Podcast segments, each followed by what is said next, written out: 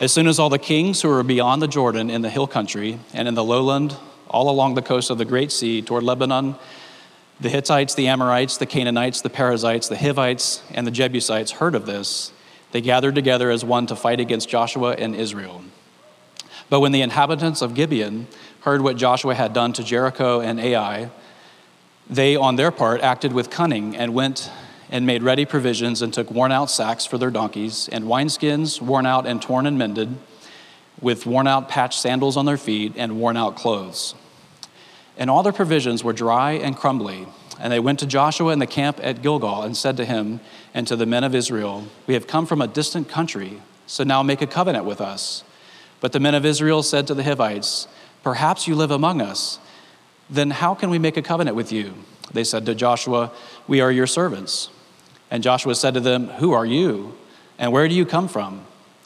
They said to him, From a very distant country your servants have come, because of the name of the Lord your God. We have heard a report of him, and all that he did in Egypt, and all that he did to the two kings of the Amorites who were beyond the Jordan, to Sihon the king of Heshbon, and to Og king of Bashan, who lived in Ashtaroth. So our elders and all the inhabitants of our country said to us, Take provisions in your hand for the journey, and go to meet them and say to them, We are your servants. Come now, make a covenant with us. Here is our bread. It was still warm when we took it from our houses as our food for the journey on the day we set out to come to you. Excuse me. But now, behold, it is dry and crumbly. These wineskins were new when we filled them, and behold, they have burst. And these garments and sandals of ours are worn out from the very long journey. So the men took some of the, their provisions, but did not ask counsel from the Lord. And Joshua made peace with them and made a covenant with them to let them live. And the leaders of the congregation swore to them. At the end of three days, after they had made a covenant with them, they heard that they were their neighbors and that they had lived among them. And the people of Israel set out and reached their cities on the third day. Now their cities were Gibeon, Chephirah, Beeroth, and Kiriath Jearim. But the people of Israel did not attack them because the leaders of the congregation had sworn to them by the Lord, the God of Israel. Then all the congregation murmured against the leaders. But all the leaders said to all the congregation, We have sworn to them by the Lord, the God of Israel, and now we may not, may not touch them. This we will do to them. Let them live, lest wrath be upon us because of the oath we have sworn to them. And the leaders said to them, Let them live. So they became cutters of wood and drawers of, drawers of water for all the congregation, just as the leaders had said of them. Joshua summoned them, and he said to them, Why did you deceive us, saying, We are very far from you when you dwell among us? Now, therefore, you are cursed, and some of you shall never be anything but servants, cutters of wood, and drawers of water for the house of my God. They answered Joshua, because it was told to your servants for a certainty that the Lord your God had commanded his servant Moses to give you all the land and to destroy all the inhabitants of the land from before you. So we feared greatly for our lives because of you and did this thing. And now, behold, we are in your hand. Whatever seems good and right in your sight to do to us, do it. So he did this to them and delivered them out of the hand of the people of Israel, and they did not kill them. Well, good morning, Covenant. It's good to see everyone this morning.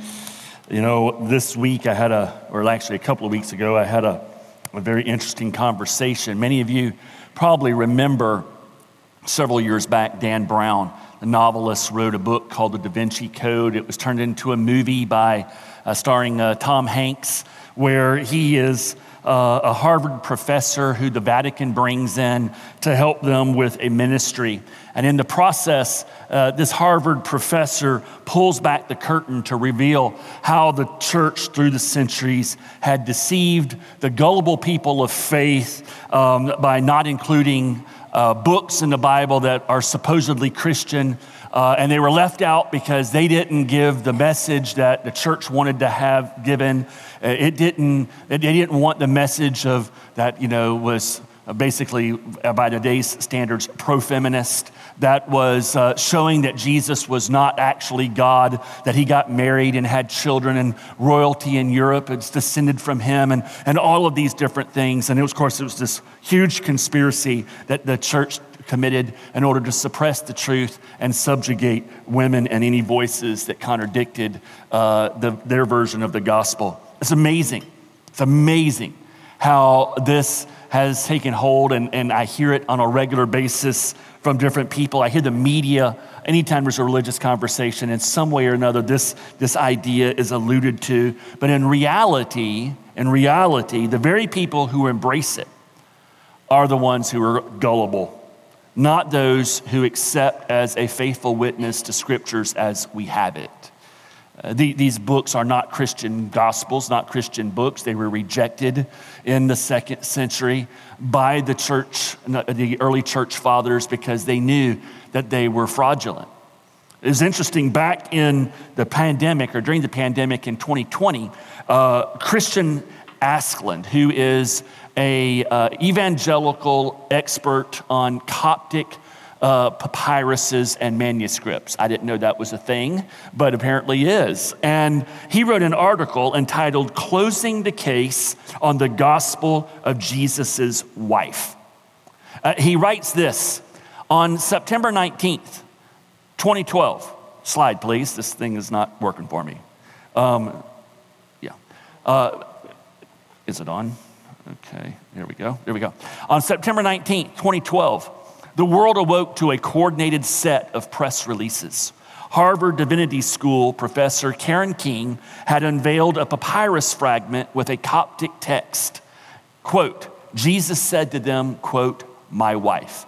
According to King, while this gospel of Jesus' wife fragment didn't prove Jesus had married, it did renew discussions about marriage and celibacy in the early church. Media outlets did not always accentuate this nuance. In fact, the media used this as justification to create documentaries and all kinds of things to try to show that Jesus is not God in the flesh and that he was married, yada, yada, yada, and the church is filled with misogynists. Continuing on, sitting at a conference in Rome along with 200 other Coptologists, I stared at digital images of a papyrus fragment that could, in theory, prove a central article, uh, uh argument of Dan Brown's fiction. That Nicene Christianity, as orchestrated by the fourth century Emperor Constantine, effectively suppressed feminist forms of Christianity that celebrated a married Jesus. Fascinating story because of what happens. Very quickly, evangelical scholars dig in and they say, this is, a, this is fraudulent, it's not real. But of course, in today's environment, in the academic world, conservative evangelical voices that are related to religion and archaeology and history are automatically relegated to the back of the bus. Um, but soon they were joined by others who were not conservative evangelical Christians who began to show that this fragment was fraudulent. Now, what's interesting is Harvard's response. In 2014, they doubled down. They bring in experts from Stanford and MIT, and they do the infamous double blind studies. We've heard that a lot recently. And the double blind studies, they say, prove beyond a shadow of a doubt that this fragment is real, this is legitimate. How can you question this? But of course, in time, what was discovered was that their fragment was a forgery. In fact, not just that fragment, but multiple fragments that they had bought were forgeries. And the forger, it was discovered, was a German pornographer with a penchant for Adobe Illustrator who had studied Egyptology when he was in college in his early days. And he passed all of this off on them, and they paid a big chunk of money for that fraud. But to be honest, conservative Christians do have a reputation for being gullible. And, and we demonstrate it on a, lot, on a regular basis. Through the centuries we have. I mean, Martin Luther railed against the Christians of his day for how gullible they were and the things that they would put their trust in and believe in. And we, and we do it too. It's just progressed. I mean, for example, um, Stephen Green, who is the founder, president of Hobby Lobby, um, he was a driving force behind the Museum of the Bible. Wonderful museum. You ought to go visit it up in Washington, D.C. Driving force behind the Museum of the Bible. He gets this thing off the ground by donating 16 very expensive fragments of the Dead Sea Scrolls that he had purchased beginning around 2006, 2008. The museum gets up and running, only discover that all 16 of those fragments were forgeries. And in fact, not just those 16 fragments in their museum, but approximately 16 other fragments in museums all around the world were forgeries. They were snookered. People got rich off of it. So, whether it's biblical archaeology or diet and exercise, health and wellness programs and diet fads, or political conspiracies or medical science, conservative Christians, like our church, we repeatedly demonstrate a high degree of gullibility. And we become complicit in the deception by how we, we spread it along and we pass it along, especially nowadays through social media. And we put things out there that are just not true. And we're complicit in the breaking of the ninth commandment. So, why does this happen so frequently? And it does happen frequently. I mean, it's not getting less offensive, it's getting, seems to be more prolific in the world that we're living in today. That as Christians, we pass along just junk. And it's not credible, it's not true. Why do we act so gullible sometimes? I think our story this morning has something to say about it. Our story this morning shows that the gullibility of God's people is not an uncommon experience. And one of the reasons why is because we experience something across the centuries, and we have something in common with our ancestors and in our heritage and our uh, spiritual heritage with God's people.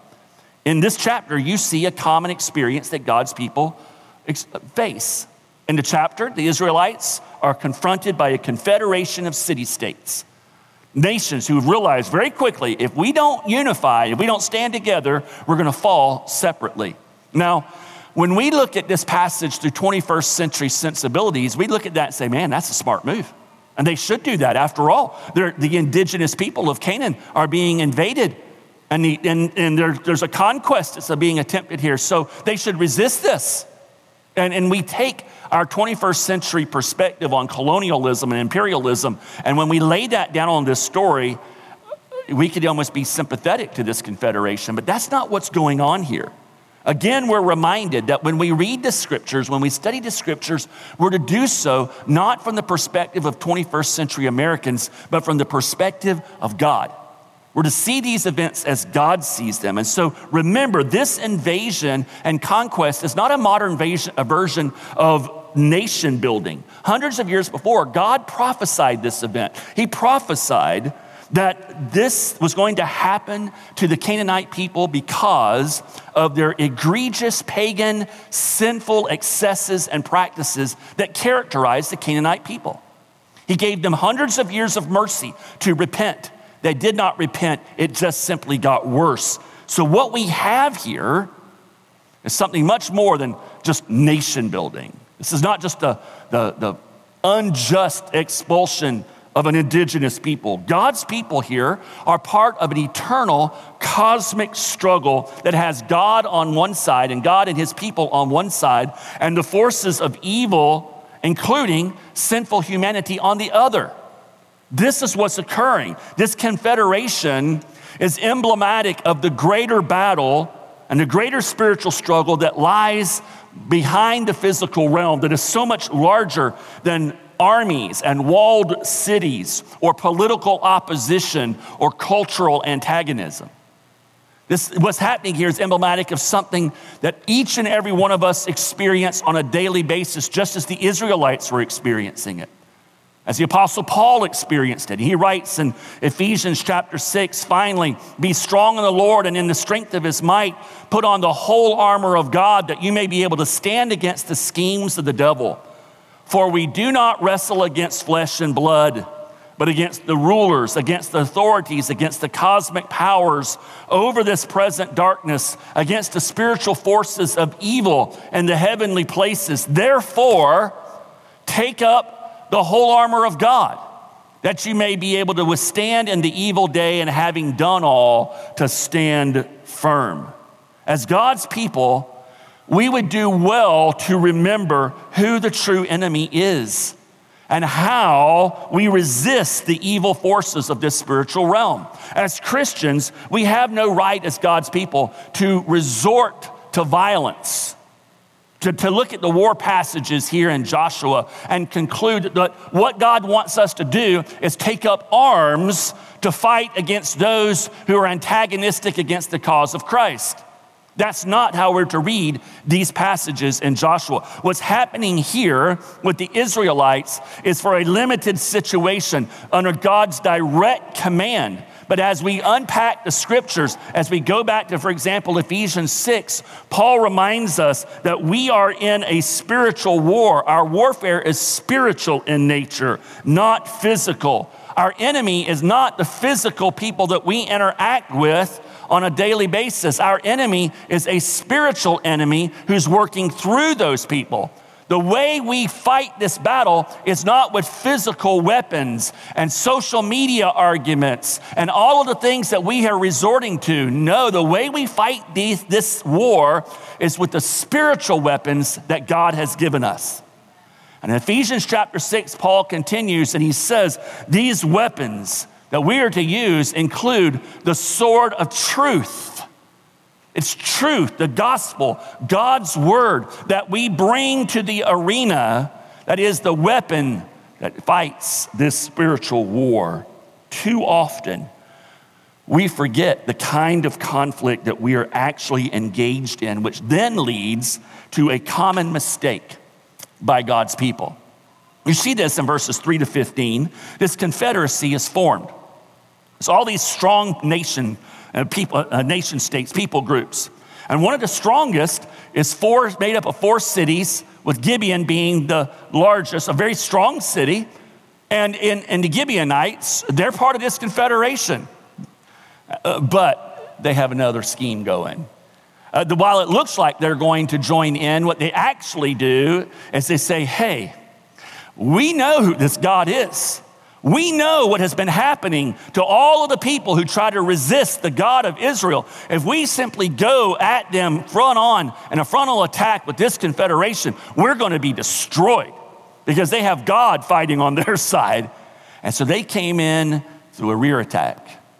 You got to kind of admire. The, I mean, there's a part of my flesh, I know it's not right, but I kind of like cunning, you know, slick movies, you know, caper movies and, you know, Ocean's 11, 12, 13, 25, whatever we're at now. You know, I like that. And, and what the Gibeonites do here, I mean, gosh, you, you got to admit, it's kind of slick. They come in and they, they, they got all the details in line, right? They, they have the worn out clothes, they have the moldy bread, they, they pretend like they hadn't even heard about Jericho and Ai, and, and they have their wineskins that are about empty and cracked in their age. All the signs of people who've come from a faraway place. And they say to them, We want to be at peace with you. Now, you look at verse 7, you can tell that the, you know, there's a little niggle in the spirit of the, of the Israelites. They, they kick the tires here. There's some skepticism here. But, and they, they look at the evidence and they interact with the people, but ultimately they make the wrong decision. Why? Why does that happen to them? Why does it happen to us? What, what can we learn from this when it comes to making decisions that are God's decision in the will of God? First thing we have to notice here is that the Israelites made a wrong decision because they were told what they wanted to hear. In verses 8 and 9, 11, three occasions, the Gibeonites are like, We are your servants. And, and then they said, we, just, we want a covenant of peace with you. We don't want war. I mean, everything that they're saying and the way they're saying it, it just appeals to the flesh of the Israelites. And then, if, as you look through this passage, you realize that they were deceived by a, a historic toxic mix that Christians have been deceived by throughout the centuries. What they did is they filled their narrative with lots of truth. They say all kinds of things about God that are absolutely on point and true. But the truth is intended to hide the more damaging falsehoods. So everything that they say about God and Israel's history is true. But this manipulation of the truth is in place so that they can manipulate the hearts and the decisions of the people. Now, you read this passage, and how many of you, and it's okay if you raise your hand, it's okay. It's not like you're gonna, you know, God's gonna be mad at you. How many of you, at least to a certain extent, are kind of sympathetic to the Israelites in this situation? Raise your hand. Okay? Man, y'all are a hard group. at least a few of us have some sympathy uh, for them, okay? I, I mean, it's easy to see how they were deceived. And it wasn't like they just said, oh, you are, okay. You know, they, they kind of, you know, kick the tires. And then as you look at this, they, what happens is they're moved to sympathy and compassion for the hardships of the Gibeonites. And so, church, when you are told what you want to hear about a situation that you are facing, and the message contains at least very obvious truth in it, and it's delivered in a very sincere um, manner, it's easy to be deceived.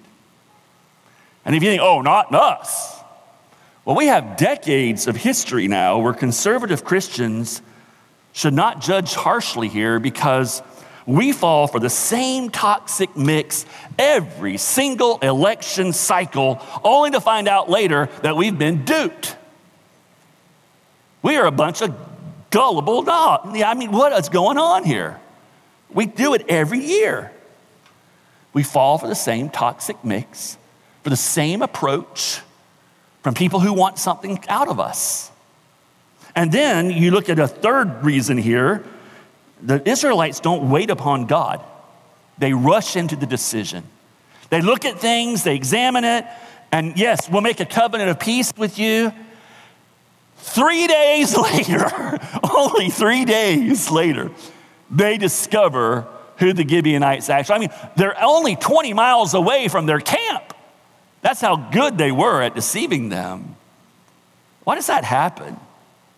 Alan Redpath writes this in his book on the book of Joshua. He says, When common sense says that a course is right, lift your heart to God. For the path of faith and the path of blessing may be in a di- direction completely opposite to that which you call common sense. When voices tell you that action is urgent, that something must be done immediately, refer everything to the tribunal of heaven.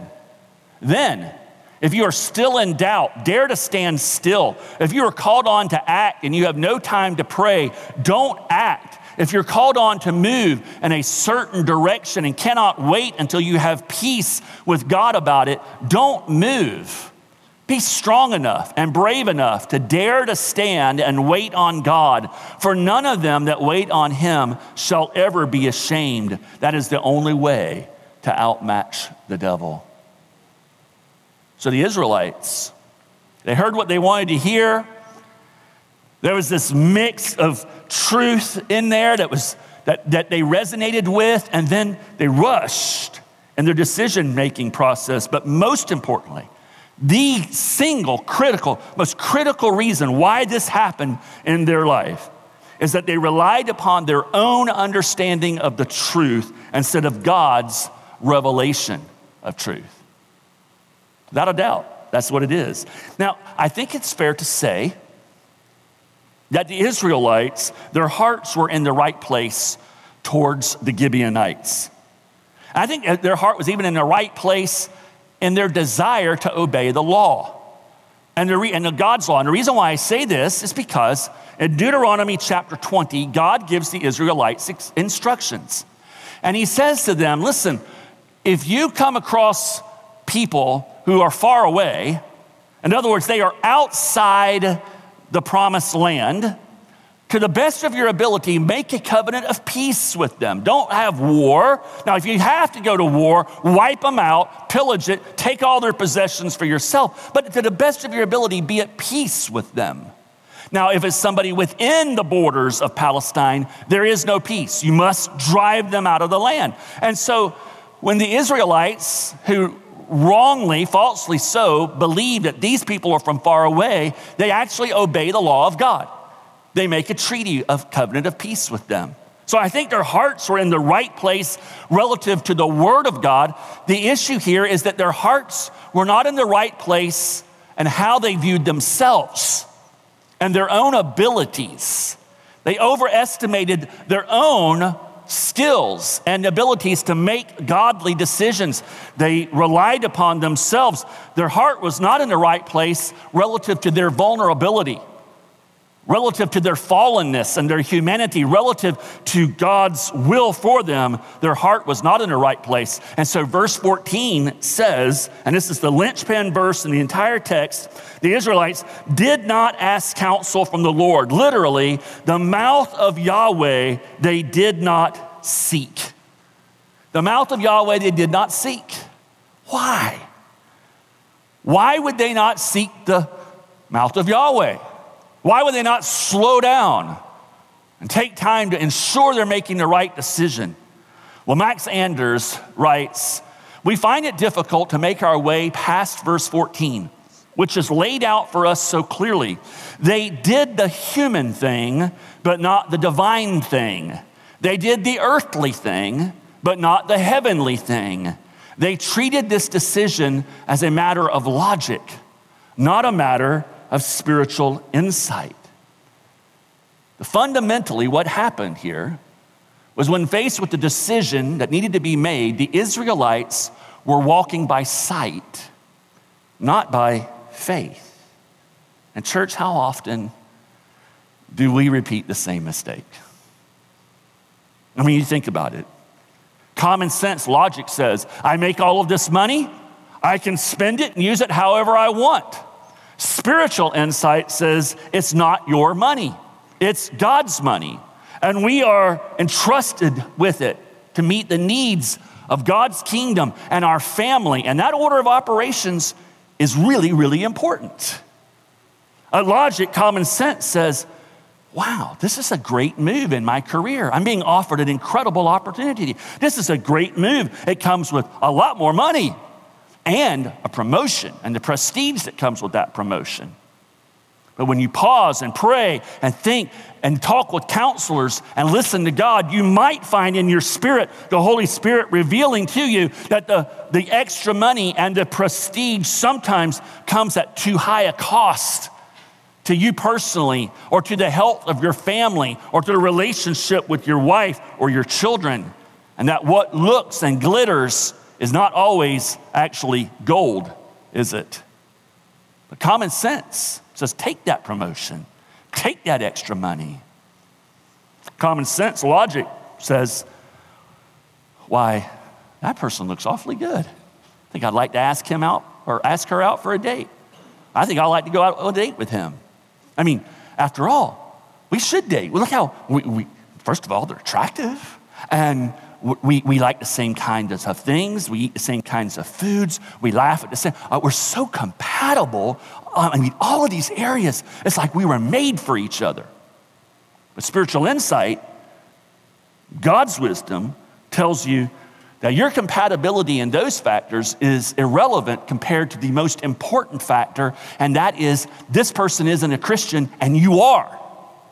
Therefore, you have no business dating them because you are not compatible in the area that is most important that has eternal ramifications. Logic and dating, or logic and common sense says, since God loves me, surely God would want me to follow the desires of my heart, the desires that I have to live in harmony with how I feel. But God's wisdom, His will says, no, our hearts are desperately wicked.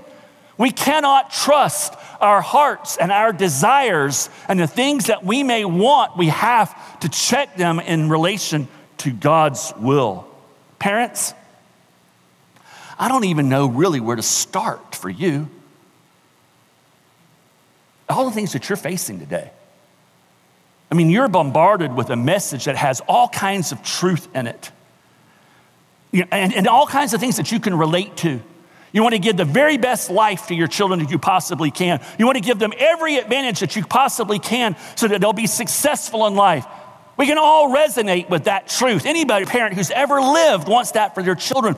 But we woven in with that truth is the lie that you have to pack those schedules with all kinds of activities, that you have to have them in all of these different events and all of these different kinds of life experiences to develop their resume so that when they go to college, they stand out and one day can get a great job to make a lot of money as if that's the sole purpose we have in life. And when you think about discipline and how you're to raise them, there's so much pressure on you, even within the Christian community that is doing a masterful job, and you hear me, parents, they're doing a masterful job of weaving into their narrative biblical principles that are in the scriptures, and they're welding it and combining it with human wisdom, the best of childhood development. Well, I'm sorry, I don't trust Dr. Freud and a lot of the others who've come in his steps since him. Why? Because when you really look at what they're saying, they are denying critical aspects of the scriptures. Parents, no one knows your child better than your creator.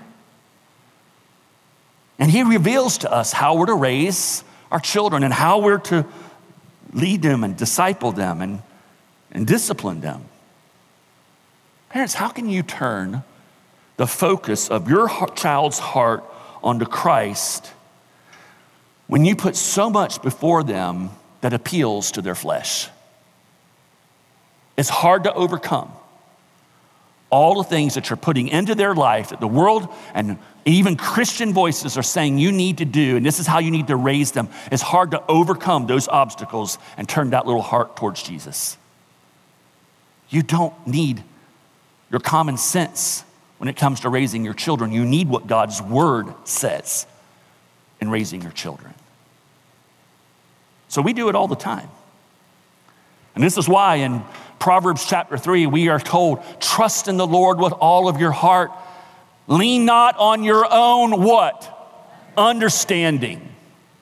And all your ways acknowledge him, and he shall direct your paths. That's why in James chapter 1, verse 5, we are told, if any of you lack wisdom, here's your chance to redeem yourself, church. Raise your hand if you lack wisdom. Okay, good. That was better. All right. It's all of us. It's a promise for all of us. If any of us lack wisdom, let us ask of God, who gives liberally so that we can make the decisions that we need to make.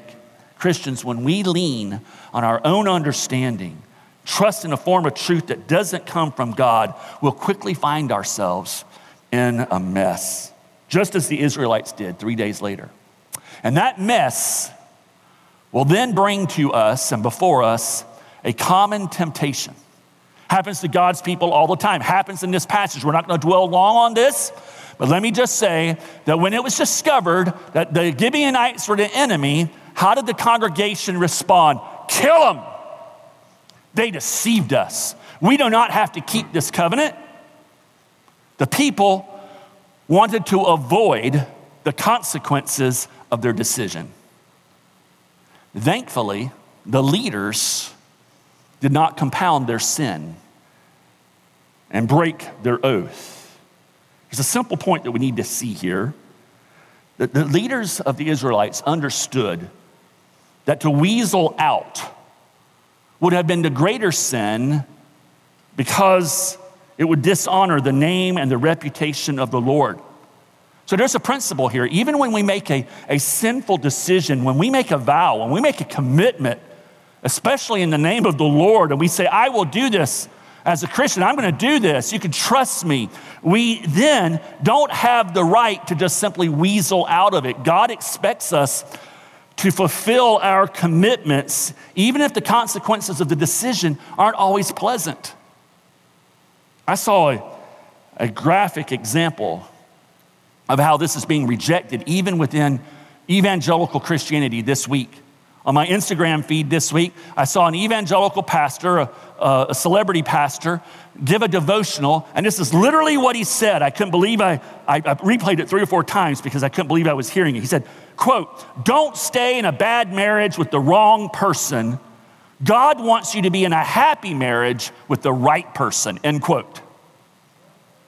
Now listen, if he simply meant there that God does not want you, wife, who's in a physically abusive relationship to stay there and to continue to be physically abused, you need to get out of that marriage, I would have said amen. If, if he was saying, listen, your spouse is a serial adulterer, this is a bad, this, this, this is broken, and you're immoral, you need to get out of that marriage, I, I would have said amen. But that's not what he was saying.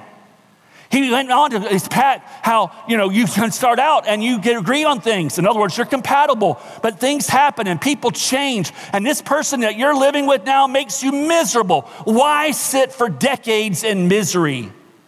God wants you to get out of that and find the right person. Now, listen, that is incredibly logical, isn't it?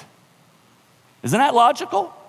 I mean, think about it. If this person is the obstacle to your happiness, the solution is get rid of this person. Not literally like in the ground, but you know what I mean. Get out of that situation. But that's not what God tells us in His Word. Except for a couple of, of egregious reasons, we're supposed to honor our commitment.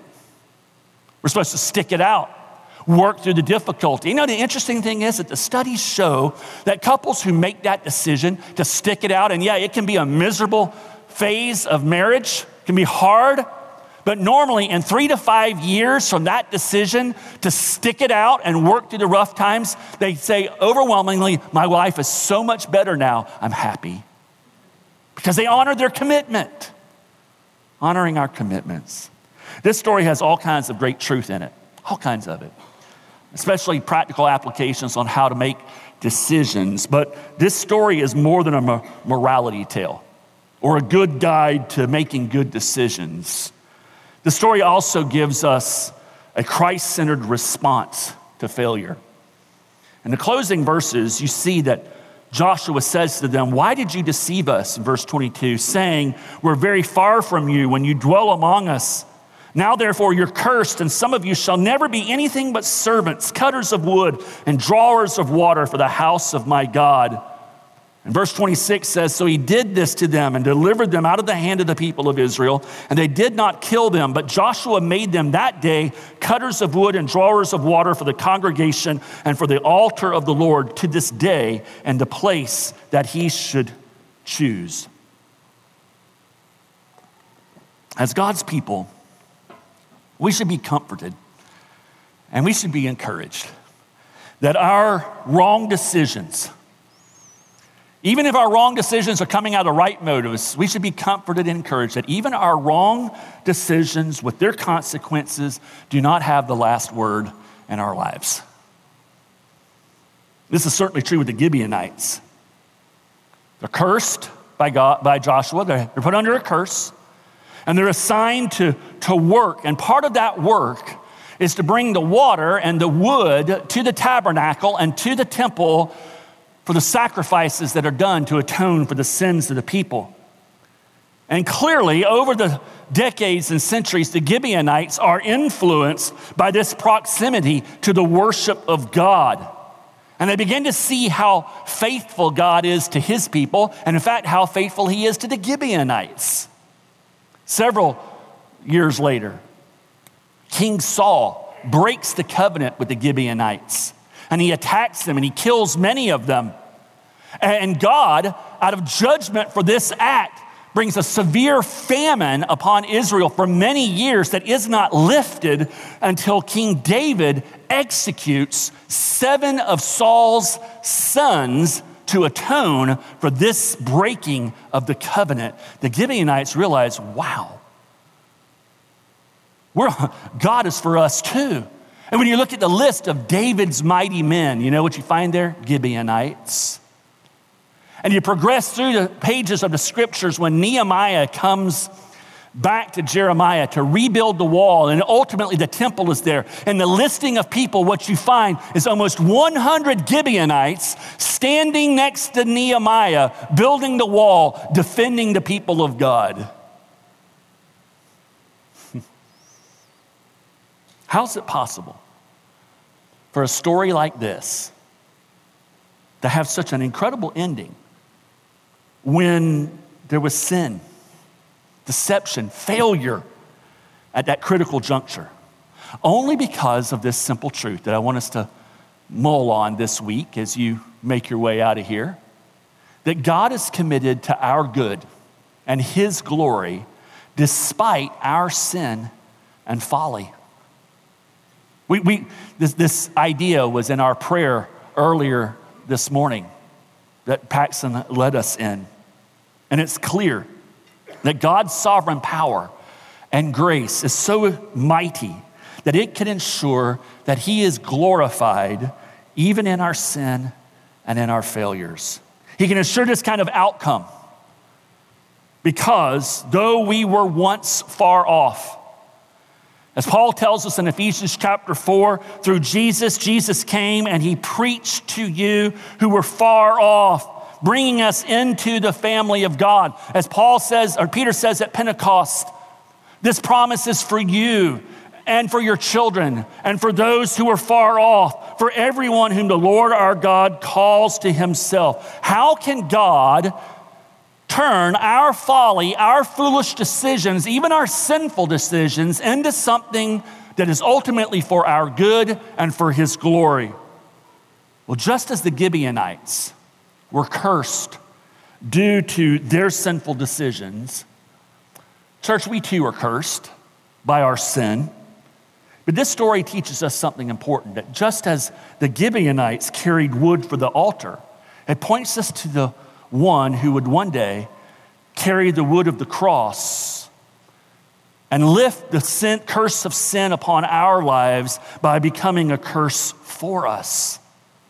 This act that Jesus did on our behalf is why God can take these sinful, foolish decisions that we will make and will continue to make until He fully redeems us.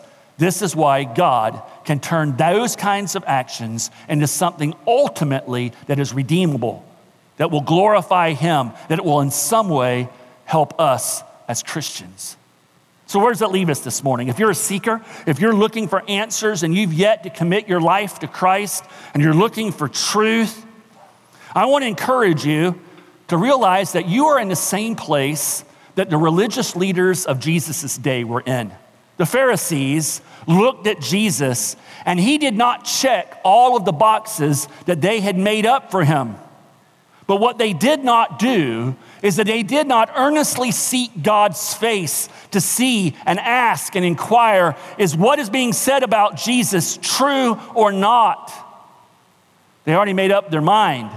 They judged him according to their logic and their common sense and to the practical ramifications of what it would mean to them if they committed their lives to Christ. And when they put all of that together, they reject him rather than pausing and putting themselves before God and waiting until they hear from him. So if you're looking for truth and you're looking for answers about Jesus, start right there.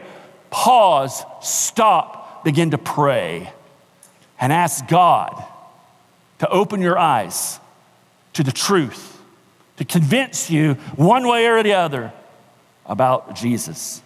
And, Christian, in this story, I hope that you take comfort.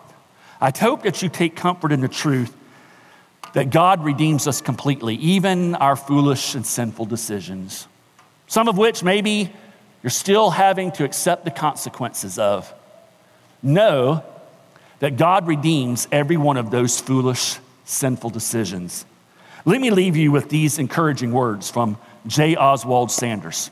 He writes God frequently allows the results of our compromises to run their natural course, but He uses them to serve our spiritual development. Only the sovereign God who sent His Son for us to become a curse has the kind of power to make that statement true. Heavenly Father, we thank you that we are not defined by our bad choices. We are not defined by our sinful choices. And even though we may have to accept consequences, your love and your power and your sovereign grace is so extensive that you promise to turn those moments into something that is good for us, that glorifies you. Lord, we thank you for that reality. We would ask, Lord, for the one who's yet to decide about Jesus, would you give them a heart that believes, eyes that see the truth, so that they may come into the family of God. Though they are far off right now, they can be brought near through faith and trust in Him. In your name we ask these things, Jesus. Amen.